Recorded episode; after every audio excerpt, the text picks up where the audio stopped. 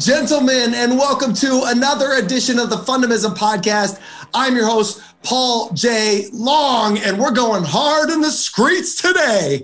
Uh, but before we do, I'd like to shout out our sponsor, Charlie Hustle. Charlie Hustle's been with us from the jump. Uh, they're going to be out there with us at Noah's Bandage Projects annual golf tournament. It's a costume party. Uh, we are we're, we're turning all the way up. And uh, Charlie Hustle shirts, the Noah's Bandage Project community, uh, brought to you by Charlie Hustle, will be available. If you know nothing of Charlie Hustle, go to charliehustle.com to learn more. You will not be disappointed. Speaking of not being disappointed, uh, the universe is a crazy, crazy place. You guys have heard me say it time and time again. Oftentimes, uh, for one reason or the other, something magical happens and the right person reaches out to you. And the right individual for me most recently connected with me via LinkedIn, and we had many mutual connections. So, ladies and gentlemen, without further ado, I'd like to introduce you to the founder, co founder, Yes. Founder, co-founder. See, that was a question.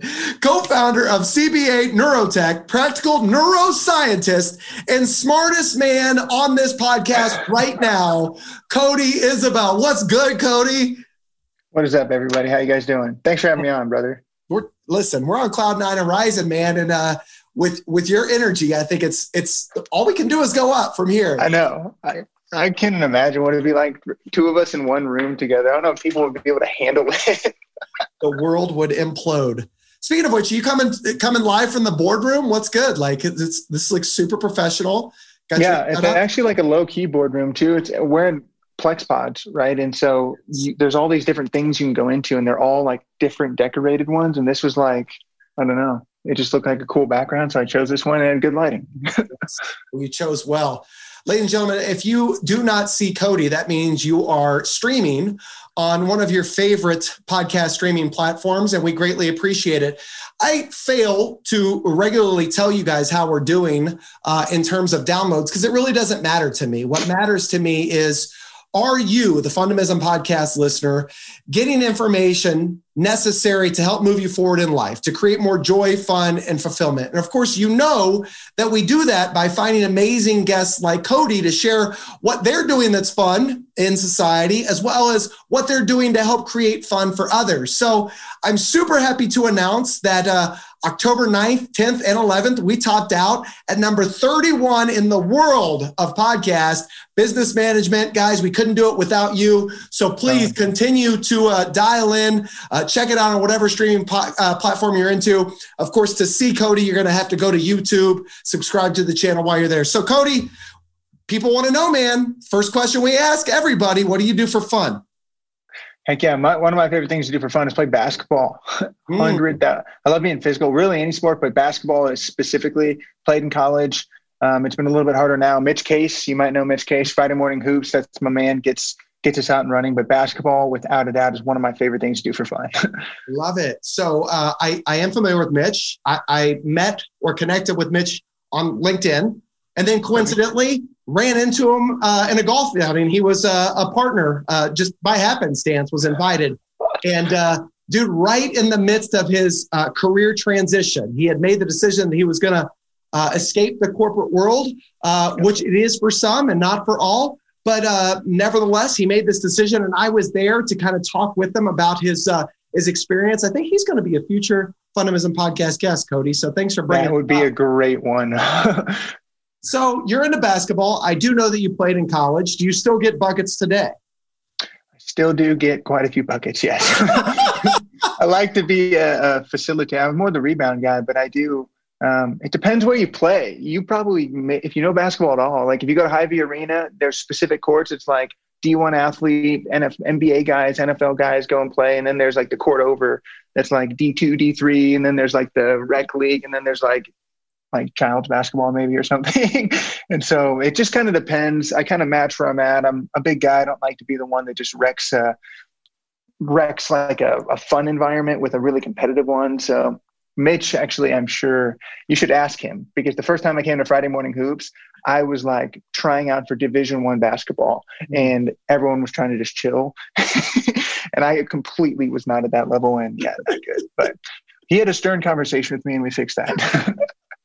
I don't see him having a stern conversation, but oh yeah, it was uncomfortable nice, for both nice of us. but you know that has obviously a great um, kind of segue into you and what you do well. So basketball, of course, is uh, is something that allows you to connect to life through fun, right? And in doing so, it has created many opportunities for you to connect with individuals of all walks of life. And Mitch kind of put together this Friday morning hoops deal uh, as a networking event, really to kind of drive home the power of connection and to just get out there and have fun and not be overly competitive. But talk to us a little bit about how sports have kind of shaped your. I know you're a, a neuroscientist, and we're going to get into the science of people and and fundamentalism and what you're doing and all that stuff. But talk to us how uh, organized sports kind of help structure your brain in a way to uh, kind of connect with all parties. Yeah, I. this is actually a very relevant piece of my journey because um, I played since I was just a tiny kid. But I mean, just think getting together as a team to achieve a common purpose and then breaking those things down um, is like the goal of almost any sports team. You want to get the championship. How do you do that? Well, you break down every individual game, or uh, even think something even as simple as like the big like the March Madness. Like, how do you get to that championship? Well, it starts with 64 teams, and then it goes all the way in, and that's how you get to that goal, right? That's one. And then motivating a team. Um, I, I, will never forget in high school, uh, Coach Frank Wheeler. He was the coach at the time, and one of his things, he, he, it was culture, and I didn't even know what culture was at that time. It was the first time in high school as a freshman playing varsity. He's like, now remember, guys, if there's one piece of shit in the ice cream carton, you can't eat the entire ice cream carton. I was like, Coach, I love ice cream, man. He's like, this team is the same way. I was like, like a mic drop moment, and I was like blown away as this freshman in high school. Couldn't believe it. That was my first like like peer into culture and then my junior year, we got a new coach, and his big thing was mental toughness and like the mental side of things. And if you say you're going to miss the free throw, you're going to miss the free throw type vibe. And it was just always those uh, types of lessons throughout. And then one of the probably the best lesson I've learned is how sequential learning and repetitious behavior. I didn't learn to shoot a free throw in one afternoon in the backyard. No, it took years and years of practicing how to shoot a free throw to get good at those things, at dribbling, at shooting. And so the putting it in my head that to get where you want to go, big picture, you have to break something down micro and hit those micro steps. That was something I think that basketball, or not just basketball, sports in general helps with. But for me, it was basketball really helped a ton with. For sure. And I want to talk about that journey into uh, like you said, sequential learning and breaking down barriers and and and mental constraints or perceived mental constraints, right? Um, I'm kind of going through that right now. So mm-hmm. you talked about the power of uh, basketball in supplying you this this uh, this forum to kind of learn these things.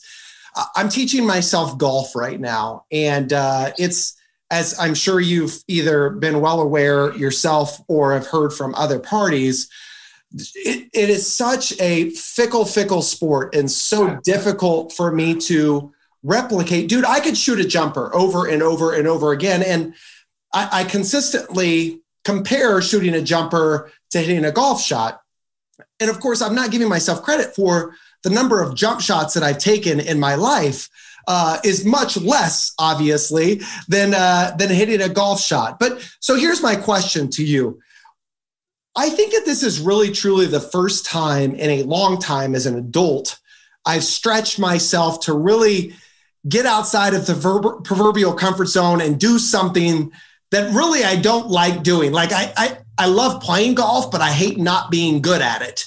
And so teaching right. myself a new thing is uh, is something that's really challenging to me. What is it about the human brain that um, keeps us from wanting to, to challenge ourselves or uh, keeps us from getting uncomfortable? Or rather getting comfort uh, comfortable in discomfort? Right. Yeah. So there's a lot of like like neurochemistry kind of goes against you here. Um, there's even a science of like a quitting behavior right? So if you think to, to take to make a just give us a common term behavioral change. So going from i can't play golf to i can play golf is a behavioral change right. the behavior was i suck at this to i'm subpar at this. Uh, i can do that. Subpar did not mean to do that but um, the the that's a behavioral change. And your brain doesn't like change just to be straight up. Like um, especially an adult brain. So you get above like 26, 27. And if you think of your brain like a filing cabinet for from third trimester until like 27 or so, I mean, you it's an open filing cabinet. You can put new files in as much as you want, doesn't matter. Once you get past that, you're really searing, once you're past 27, you really have seared in some, those, that filing cabinet is pretty full. So what you have to do now, uh, and this is why it sucks. This is why learning as an adult sucks, literally, because now to learn as an adult, you have to pull files out, which if we're taking this biological, those are neurons. Those are brain cells. Those are like your brain cells are just like your skin cells. If you get a cut, it hurts. When you destroy brain cells, it hurts. Literally. Like in your brain, you are killing brain cells, pulling files out of that cabinet so you can put new golfing ones in when you put those new golfing ones in, it takes time for those to build up into a pattern to where to that full change, right? You put in one file, that doesn't mean you can do it. You put in a hundred files, now you can, but you have to kill a hundred files as an adult. Yes. Um, and so it hurts because you're going in and you're asking your body, what you want me to damage myself? You want me to hurt myself? And so what happens is your brain starts firing uh, chemicals into your brain. Norepinephrine is what it's is right, adrenaline, whatever. And what that meant to us in the caves was, oh crap, you're a saber-toothed tiger. You're about to bite my face off. I got to get out of here. And that's what that behavioral change feels like at first. Fight the fun fight. part, right? Exactly, 100%. You want to get out of it, even if it's any concentrated task, even if it's going through 100 emails like getting past that barrier of oh i suck at this. I don't want to do this. I want to get up. I want to do anything other than this. I don't want to lose. I don't want to look bad. That is hard. And so uh, there's some cool things you could do. Like i'm sure have you ever heard of growth mindset? I am familiar with the concept but give it give it to us.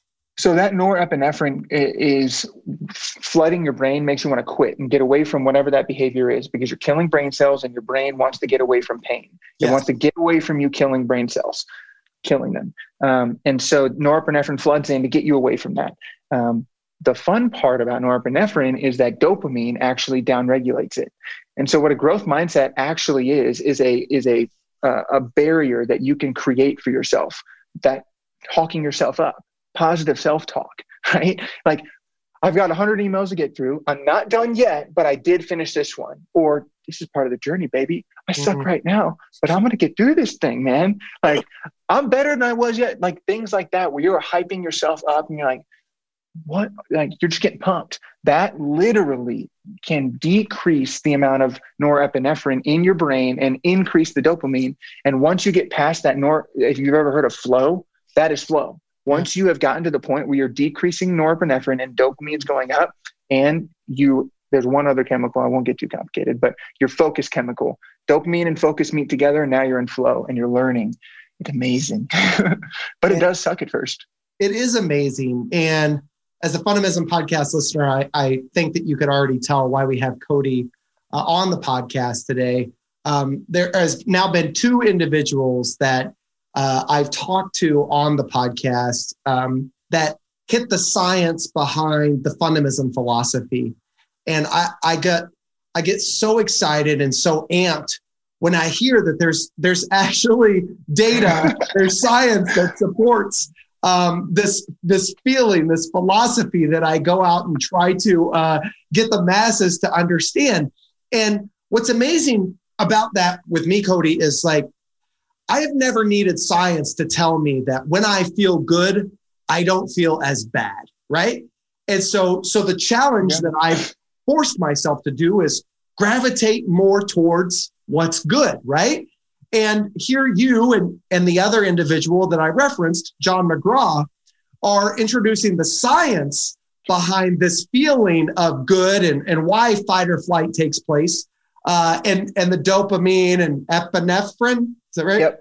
Norepinephrine. Norepinephrine. Yeah. Norep. Norep. See, I love this because what happens is, as the Fundamism podcast listener, you can hear that there are actually uh, uh, factual uh, foundation points, foundational principles that teach us that what we're talking about in gravitating towards what lifts you up can actually really truly change not just your mindset, but the environment in which you live. And so, Cody, what you're talking about right now, I've, dude, you, what I admire about you is there's a theme in everything that you're saying, and everything that you're setting up is saying, what's fun about this is, which is, I don't know if it's deliberate or not, but dude, whatever you're doing, keep doing it. well, the, and another fun thing is when you say good things lift you up. So it's kind of funny. Dopamine is what drives desire and positive things, right? And it literally, dopamine forms a ladder. And so it, that ladder literally lifts you up into those happier things. So it not only do good things, but neurophysiologically, it does lift you up because you're building a ladder. Wow. So, cool. so in, in, summary, just to kind of validate uh, what I'm trying to do on the Fundamism platform that relates and runs parallel to you and what you're doing is we are trying to increase the amount of dopamine and decrease the amount of norep. Is that right? Yes. Wait, well, for behavioral change, yes. for behavioral uh, change, the the you just got to be careful too, because the, the fun part is norepinephrine keeps you alive. Remember, like sometimes you do need to run if a saber tooth tiger. Like if you're a bear is running at you, it's not the time to be like, let's go. I got this. Get out of here, norepinephrine. No, that's the time to turn your tail and freaking run. Fair enough. So yes, yes. Fair enough. Well, the, one of the things that fascinates me about uh, what you're talking through, and the reason why I wanted to make sure the Fundamism podcast listener got it, is because in the F of the acronym of fun, um, it's the foundation in which we are, right? Our experiences in life, our DNA, um, our approach to our personality style, our communication, all that stuff. And in the foundation of who we are, it's built so much off of experience, right? So, i.e., uh, playing basketball, shooting jump shot after jump shot after jump shot, whatever it may be. So, um, I believe that over time, our experiences help create our belief system, right? Because we've been there and, and, it and it validates us, or uh, we recall a moment where it didn't feel good, so we avoid it, whatever it may be. So, our experiences yes. in life uh, they they help solidify our belief system. That belief system then drives our behaviors, right? Oh, I'm not going to do that anymore. Oh, I want all of that, right?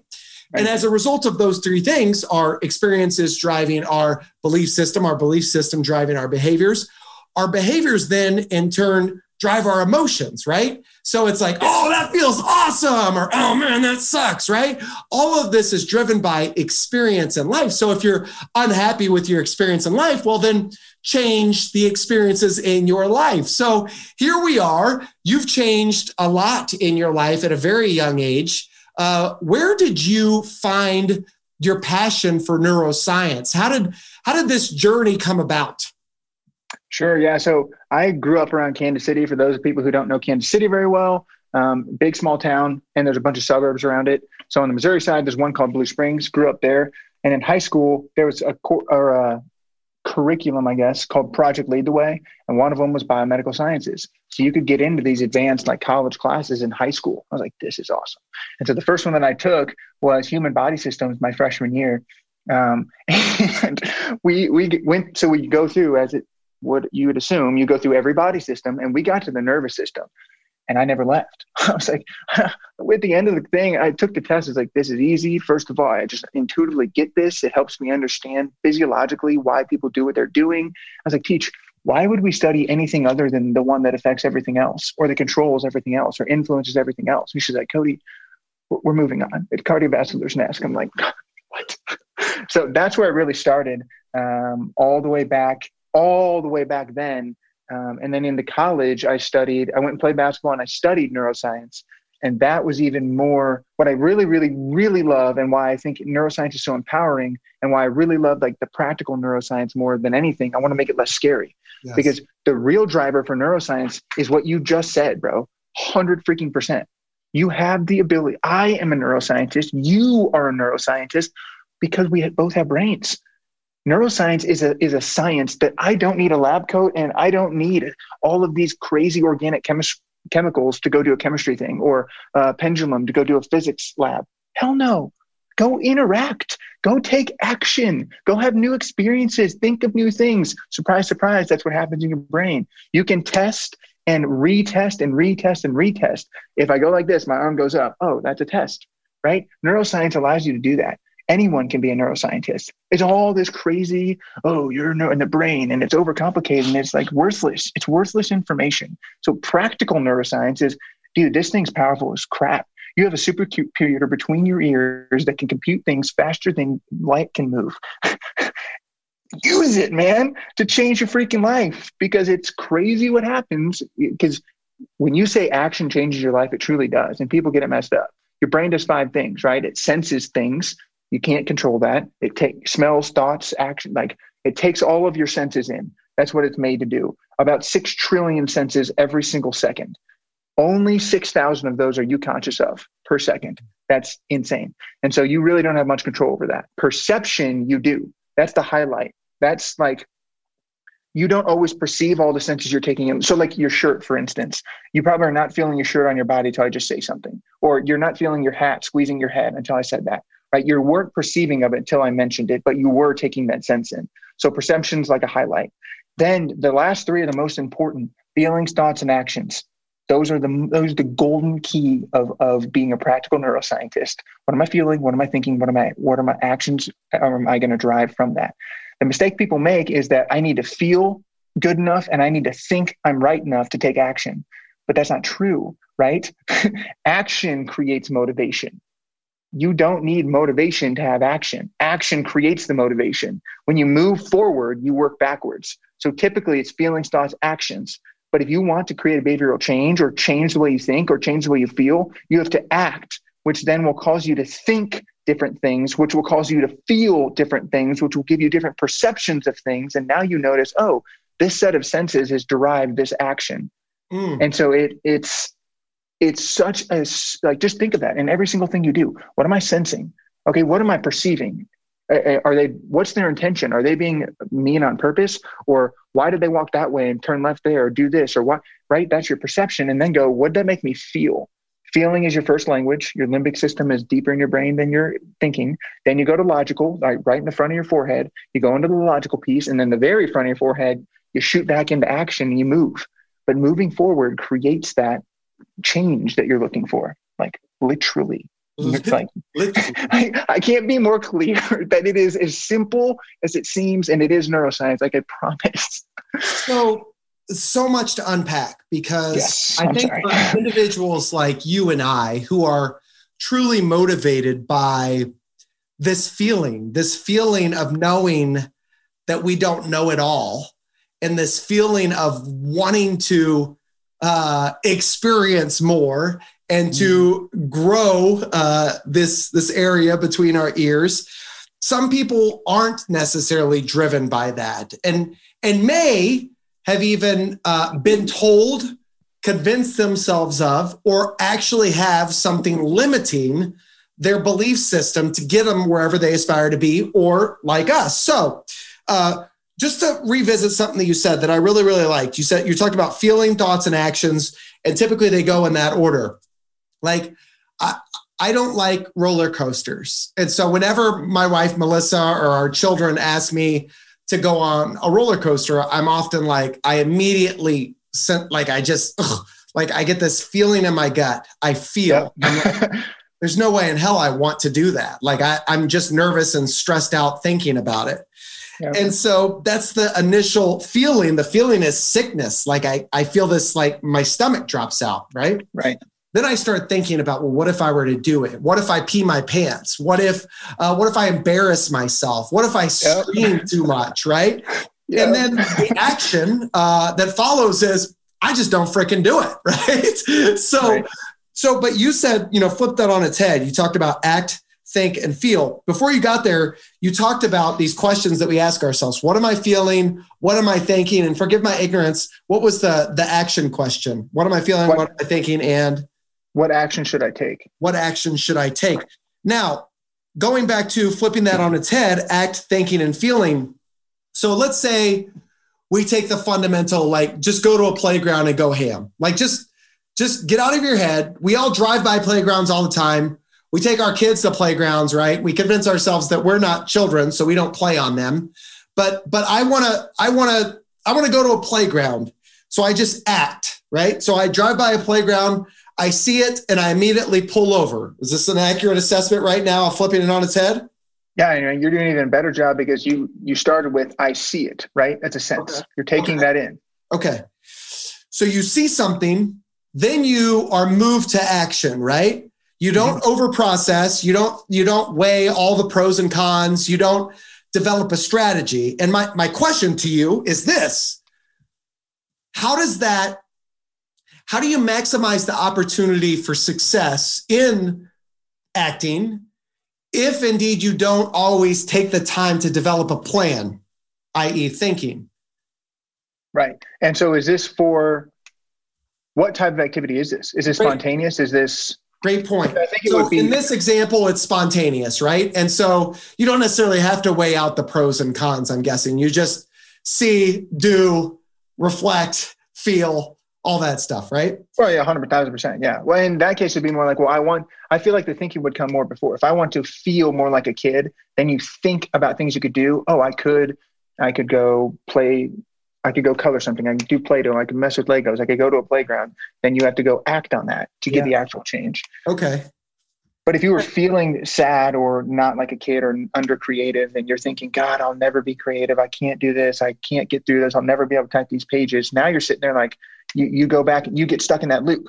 Oh, I'm not creative. I feel this way. I feel this way. I think this. I think this. I think this. I feel this. I feel this. How do you cut that loop? Action. What do you know is an action that will get you creative? Well, going and playing in a playground, that's pretty creative and it's pattern interrupt. Your brain's not used to it.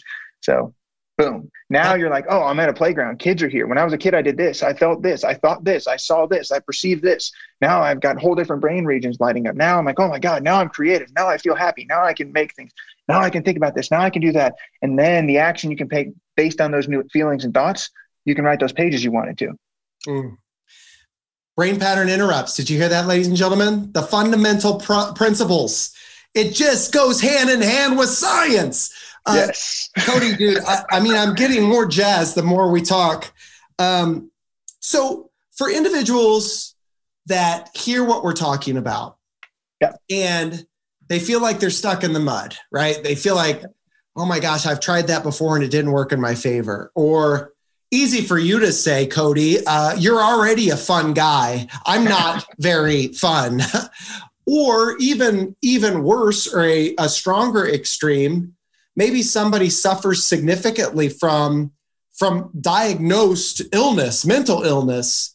Uh, what role does DNA? What role does experience, negative experience, play in keeping us from maximizing what we aspire to get out of life?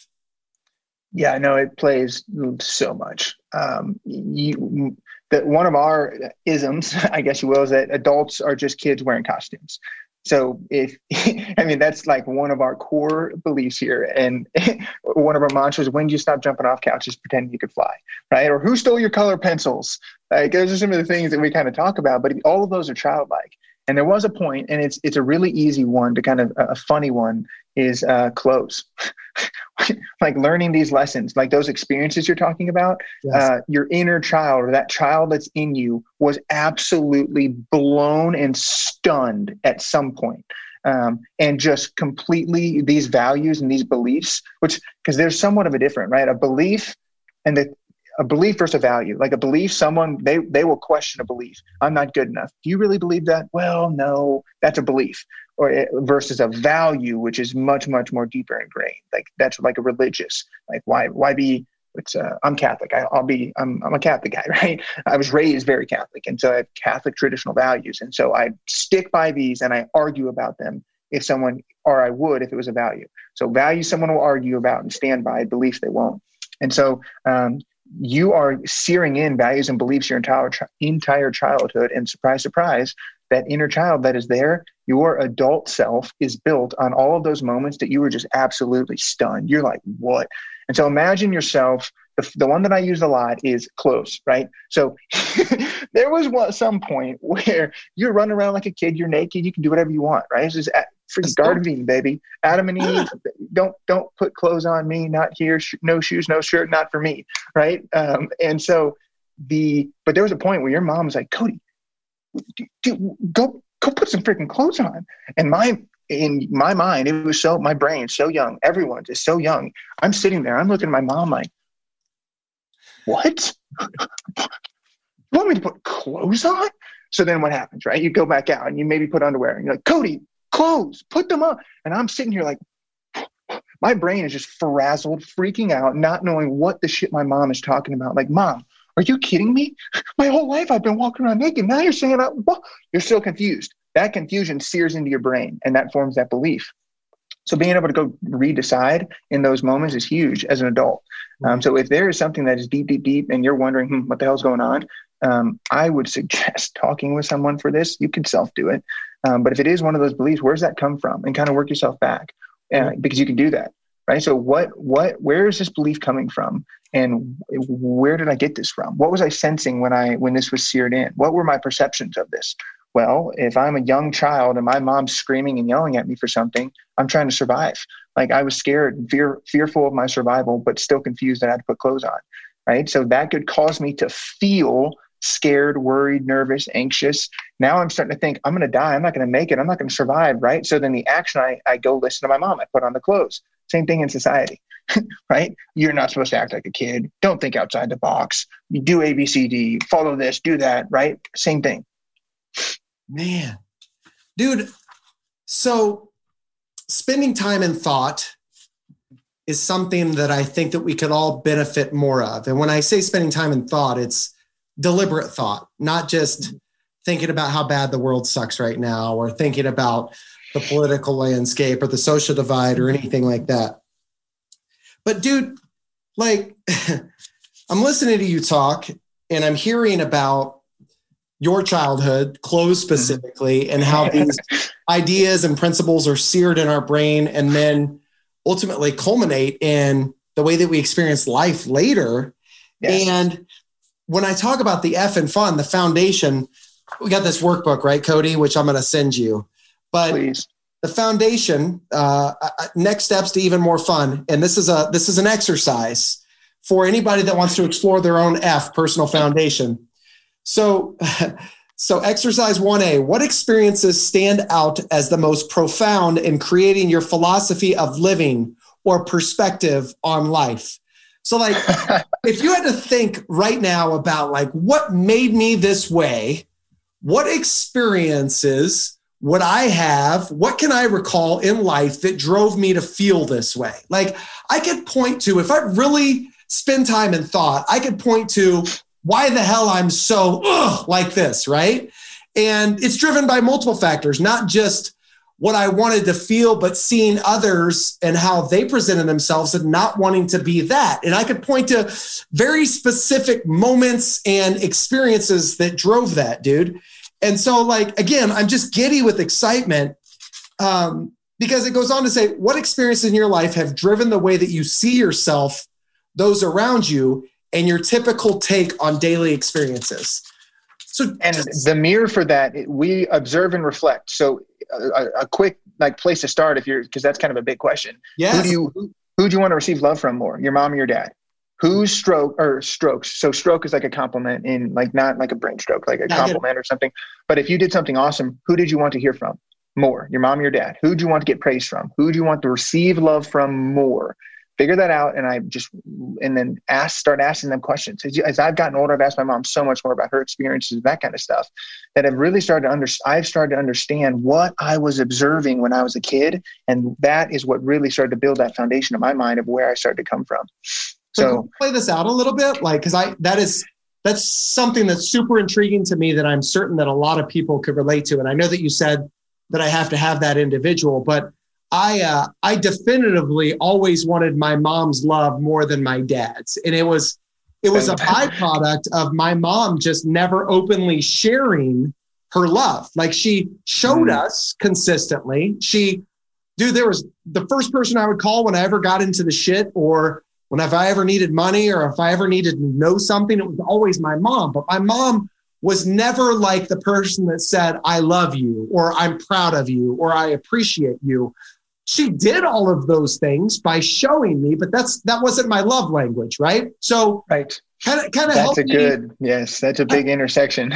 love so languages. Kind of walk through this exercise because I feel like this is awesome for guys, we at the Fundamism podcast, we hope that you don't just listen and enjoy and have fun and laugh, but but really we hope that you take away something tactical that you could do that could potentially improve the amount of joy, fun, and fulfillment in life or self-reflection. So Cody, what would you say my next step would my next step would be? So I, I've identified my mother is somebody that I always wanted to love me more than say my father. I wanted her love. Uh, I, have understood why she didn't openly express it. It was just a, uh, how she was raised, or she thought that she showed me that. What would my next step be? I would the, the the quick thing too, as far as kind of getting dissect some of those is understanding the pain versus pleasure. Mm-hmm. So like my, my, my mom's pretty would, would be pretty similar, and I, I wanted to receive love from her as well. And so thinking, um, it, some people have thought about this already before they even think about their past, but it, most people, not most people, everyone wants to go towards pleasure and away from pain. That's how your brain's primed. Um, the pain specifically for me, and tell me if this is true for you, um, is away from disappointment.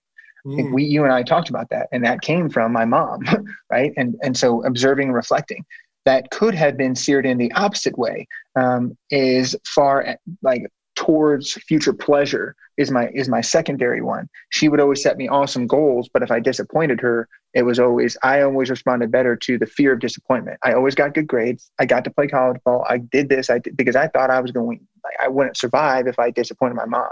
And so then uh, do you have that uh, type of driver um, or did you stir those did she stir those types of feelings from her? Or what behaviors and actions did you take as a result of not receiving the praise and love that you wanted? Did you act out to get some type of attention? Did you tell her and want to be around her a ton and um, uh, talk like say lots of things to her to try and get her to say stuff? Did you do really nice things for her to get her to say did you go out then this was me and perform? And never ever ever ever let her down and always come above the bar so that she would finally be like good job good freaking work. That was awesome. Right. Cause mine was always like, Hey, that was a good game. All right. One that's seared in my mind is that was a great game, man. Good job, Cody. You got the MVP, you won the tournament, won the last shot. What could you do better next time? Mm-hmm. it was boom, right to that. And I was like, damn, all right. right. Trying to not disappoint her already. I achieved the goal. I'm above it. Right. And so what, what would that be for you? So, uh, Fundamism podcast listener, you guys are, what we're doing right now is we're unpacking uh, my mental makeup, and you're you're hearing it uh, right as we go through it. So, Cody, thank you for providing our listeners this opportunity, as well as myself in reflection. So, if I if I'm really truly honest with myself, and I think that's super important in self reflection. Yes. Um, what's interesting is I always acted out. I was always the class clown. I was always the guy that was hungry for attention. I consistently got in school suspension. I was consistently the stand up comedian trying to make others laugh or getting a, getting a rise out of them. And uh, obviously, as I've progressed through my career, I've now become uh, my professional occupation is literally one that presents an opportunity um, to constantly be the center of attention and receive praise all the time. But what's interesting about so man, I mean, that is the ultimate extreme. Oh, I'm not getting it here. I'm gonna, I'm gonna, I'm gonna give myself the opportunity to get it as much as I possibly want. Right. What's interesting though is um, it feels good to a certain extent. Like when I like when I do a session or a keynote or whatever it may be, it's cool. Like I, I love that people say, "Oh, it was great," or "Oh, I laughed," or "Oh, like that was life altering potentially as an extreme."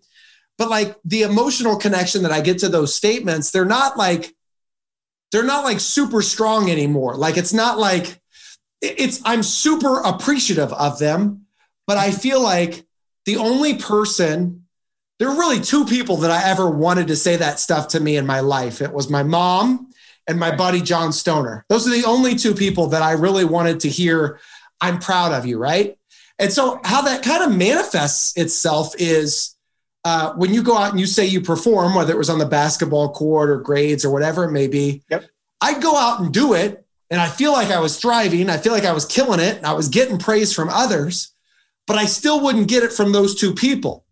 And so what happened, what resulted is something that makes me feel just super grimy. And I think this is the human side of us, what we do. Right. I start to I start to sell them on what I, I start to talk about my accomplishments with John or with my mom. Hey, mom, did you see what they said? Did you see what somebody commented on the Google review? Right. right. And she did. She, of course, she saw it, but she didn't comment. And so I feel like I have to go into sales mode, which just feels like nasty and grimy because it's like, look at me, look at me, look at me. So what, what right. justification? Yes. Well, so it's in a, and it's a shift from an external justification or an all rightness and okayness to an internal one, one that, um, hey, mom, look at what I'm doing, what I accomplished, what, what, what, what, who are you? Mm. That's what matters more, right? It's, yeah. it's more about who you are and are you okay with who you are, right? Who cares what is on out, uh, what is going on outside the box, right? It's internal. You got to get into your own mind and be really happy with yourself. So that's a hard piece. Is kind of diving into some of those things and then seeking. The other thing that I might suggest would be uh, having these types of candid conversations with your mom or your parents. Yeah. that was a big one for me. I was like, mom, like. Uh, disappointment's a big one was my biggest one. I there's some really really messed up. When you're a kid and you disappoint your parent you feel a whole chemical shift in them and you can't put a four year old in the middle of a food court and expect them to survive. Human kids are not intelligent enough. We can't do that. We die. And so when you're a child and you disappoint and you feel that chemical shift you associate that feeling with death and dying and survival right? So disappointment now as a child means i'm going to die. I'm not going to survive. And that's really real when you're three yeah. You know, and now you get in your 18, 19, 20, 30, 40, 50, whatever, that disappointment stirs, oh, I'm going to die. Right. If I didn't get to good grades, I was going to die. If I didn't make it to my college basketball team, I was going, I wasn't going to survive. If I had to report, give my mom a report card that had anything less than a B on it, I was not going to survive. Right. And so you have to go back and redecide those things um, and shift from that external validation that you're looking from from mom or from dad or mom's here, right? The mom boys, uh, but it could be dads too.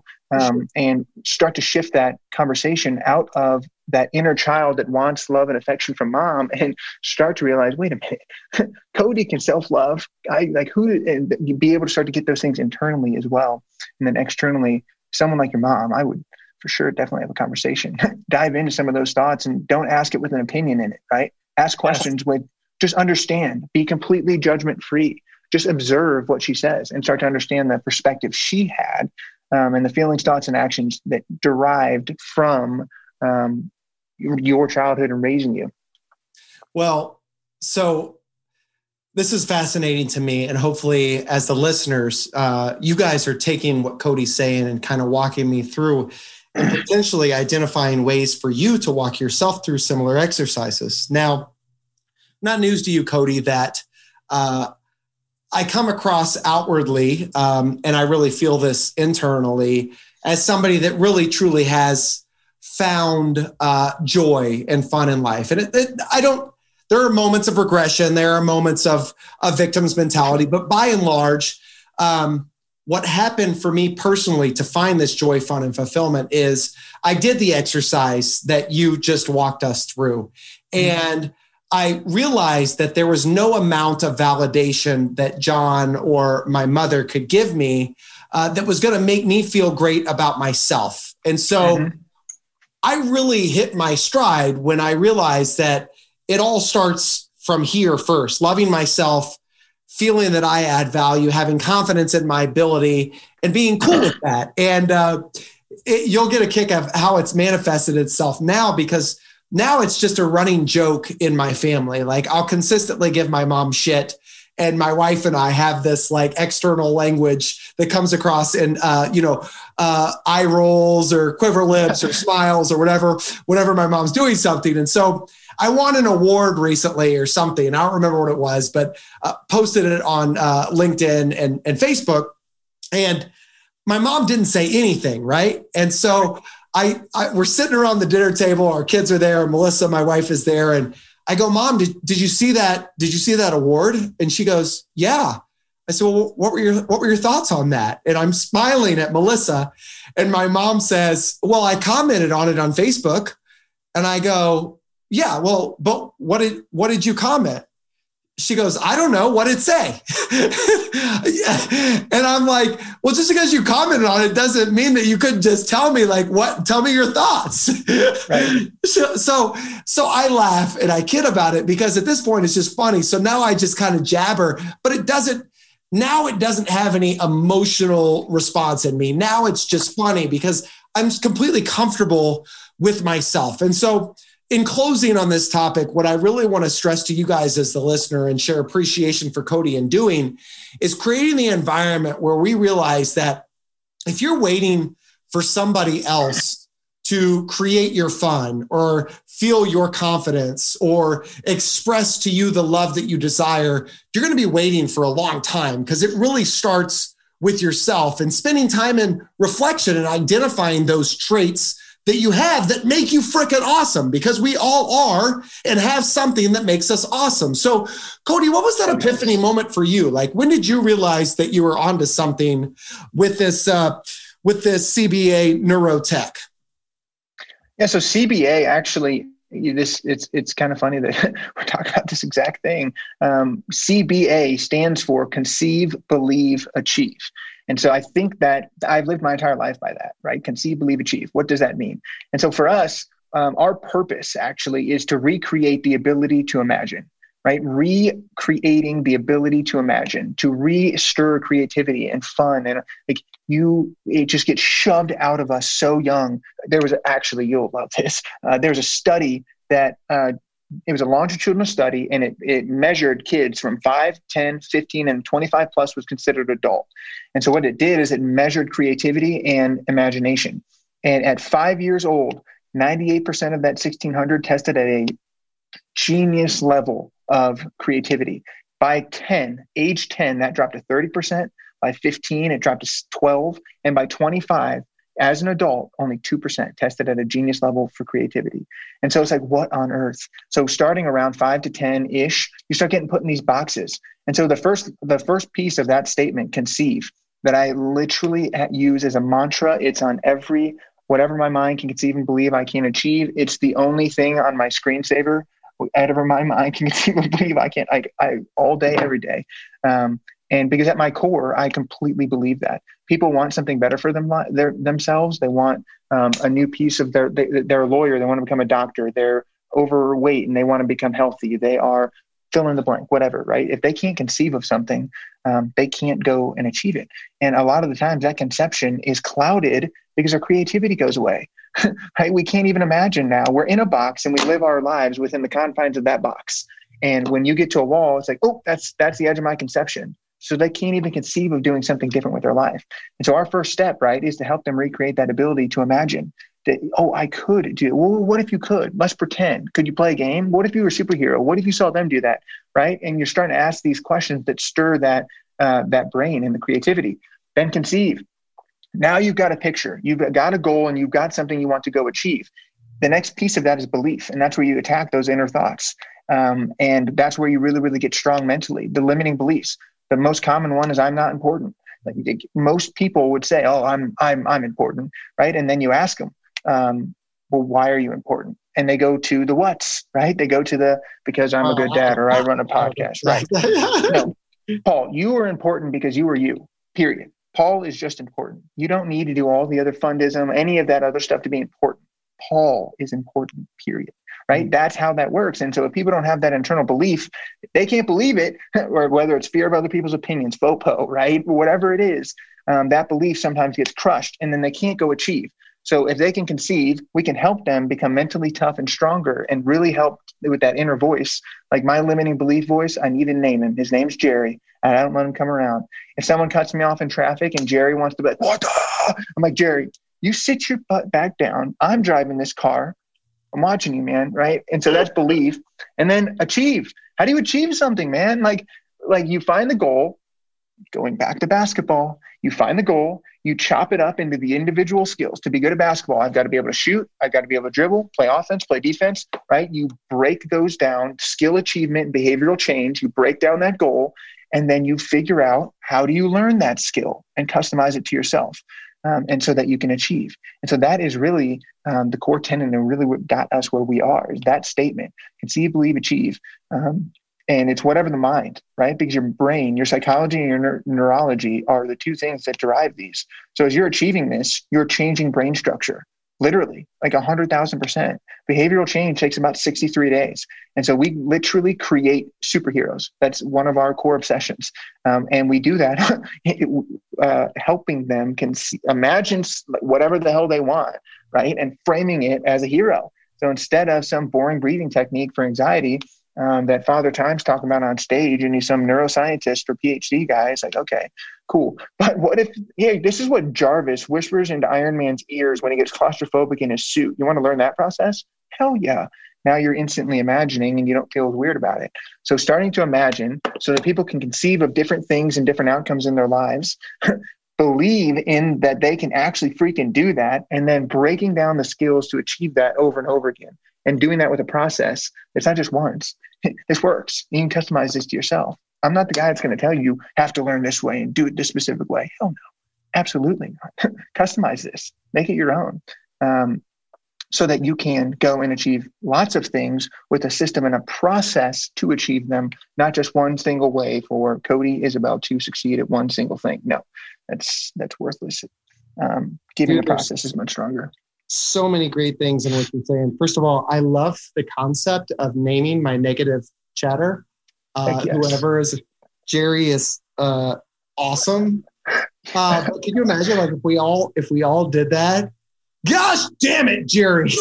yes, my, my, my team literally they you say Jerry and they will all start to crack up because there are times where I'm in a conversation. I'm like Jerry, like if my ego starts to come up, I'm like Jerry, what did I tell you? Yeah, Goodness gracious, I love that. So, if you're listening, uh, first of all, we know you are. Thank you. But that's a real takeaway. Like just naming and addressing whatever this negative chatter is so you can see how often it creeps up. And it's cool to kind of to, to segment those two individuals out because you do have somebody that can imagine and you do have somebody that can believe and you do have somebody inside you that can achieve if indeed you allow yourself to. And so understanding when that somebody that's not all of those things is getting in the way from you achieving all that you're capable of is a really cool uh, and identifiable, tact- identifiable tactical behavior. Um, you mentioned a lot about the what you guys do and uh, conceive, believe, and achieve. Uh, you you mentioned a little bit of, of the how, a lot of reflection and self discovery activities. Give us a little more of the how in terms of CBA neurotech and what you guys do specifically to help people move them closer to their superhero tendencies. Sure. So the if you think of we can explain a little bit, but if you think of the hero's journey, it's kind of not kind of it is the model that we very much use. And what the hero's journey is, is most people would understand. Um, think of any superhero movie, think of any action movie, whatever it is. It's the flow of that movie, right? And so the beginning of the movie is some background and some story. You start to understand they're an average person in the average world. Peter Parker, right? Gets beat up, bullied, whatever it is. Um, then there's the call to action. He's asked to go to the lab because he's smart. Then he gets bit by a spider. Now he's in the supernatural world right? So then he has to figure out, okay, I've crossed the threshold. Now I'm supernatural. I've got superpowers. I need to go find friends. I need to find, there's tests, there's allies, there's partners, there's all this different stuff that you go through as you're learning to develop those skills.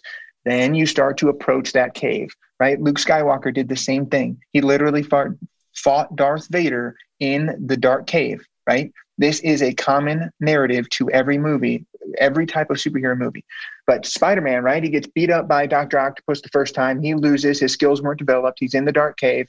Um, uh, Superman, right? In the like the OG, this because this relates to all generations. The OG Superman, he's got the kryptonite chains around his neck. He's in the water. He's going to die. Then what happens? Right? They're in the innermost cave, and then what happens? Right? They break through. They resurrect. They come back to life. They learn the new skill. They find the new partner, whatever it is, and they come back out. Superman rips off the thing, he flies around the world, and everything goes backwards and saves the day, whatever. Spider Man comes back, beats up uh, the Green Goblin, and boom, he wins, right? And he's learned new skills. He's beat the last person, and now he's the master of two worlds, right? He's got the skills that he needs. Luke now has um, mastered, beaten the dark side, right? Whatever it is. And then you come back and you've got new knowledge because you've got superpowers now. You've got new superpowers. And so you come back at a higher plane of existence. You are now a step above where you started, and it's a spiral up, right? So if you start at this point, you end at this point above, and it's the journey takes you in a circular journey up to the top. And so uh, we use that framework to figure out where are you, right? What and make it real world. I'm dealing with anxiety. I'm dealing with um, I need to recreate my identity because I'm 18 to 26 and it, my identity has been defined by my parents, coaches, teachers, family, friends, and not myself. I haven't gotten to do that yet, right? You're at your call to adventure. That's the first step. Call to adventure, baby. Hell yes. Let's go. Right? If you are like, no, no, no, no, society wants me to do this. I have to do this. I've got to get the nine to five. You're at your refusal of the call.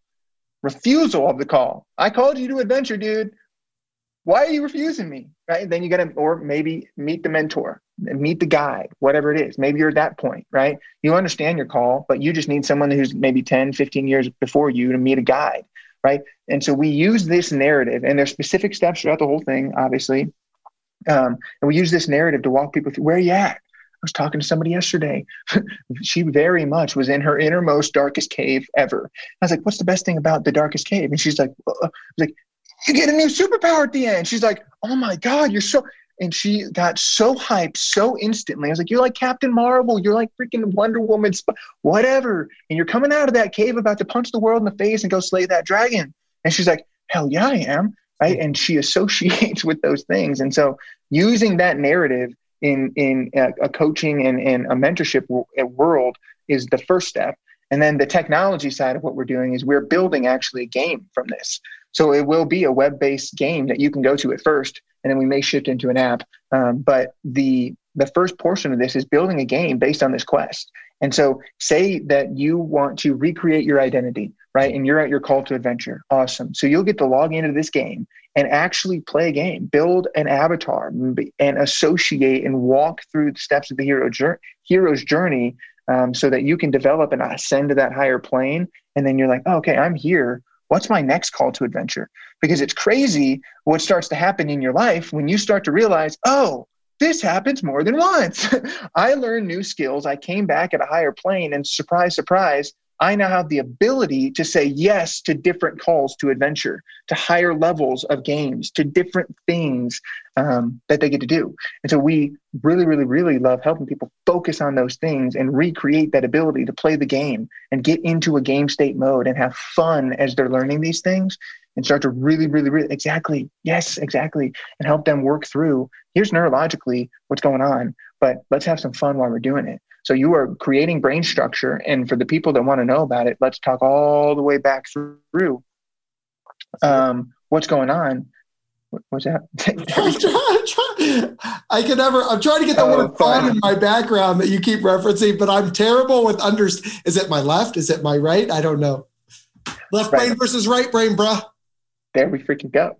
Right, and just getting them involved in that narrative is a fun is is is has been very very exciting for us. And um, whether that is the giving someone that initial ability to imagine that they could do it that they could try right? So if that's an individual if that's an executive team if that's a our main focus is 18 to 26 year olds that's very much where we'd like to focus. But there's a lot of times where an executive team is like dude we are stuck. We have no freaking idea. I was like i bet you've tried everything you've tried before. Yep i've done that. Like okay let's get in there. And we just kick the doors down it's the generalist, right? It's like, well, have you tried this? What about that? Have you added this department, that department, this thing, and that thing? Like, have some people sometimes they're like, well, our website sucks and this and that and that. Well, have you tried an app? They're like, well, no. It's like, okay, if we built an app that did this, this, and this, would solve your problem. Yeah. It's like, okay, here we go. We just reimagine this thing, man. And it, it just gets simple. Um, so from a group level down to specifically an individual level, that's kind of how we achieve what we're looking to get done.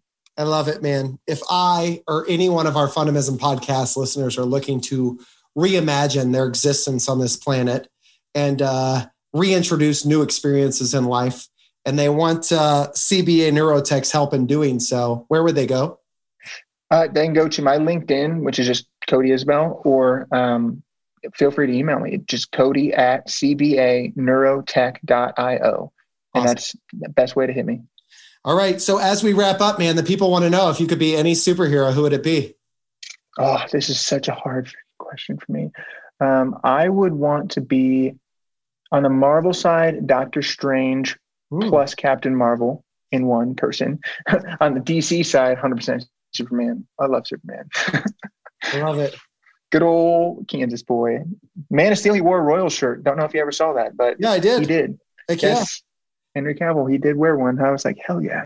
Dude, this has been nothing short of amazing. I greatly appreciate you uh, allowing us to rap about how neuroscience goes hand in hand with the Fundamism philosophy. I hope it didn't feel as though I was stealing too much of your thunder um, because this isn't about Fundamism. It should be about you.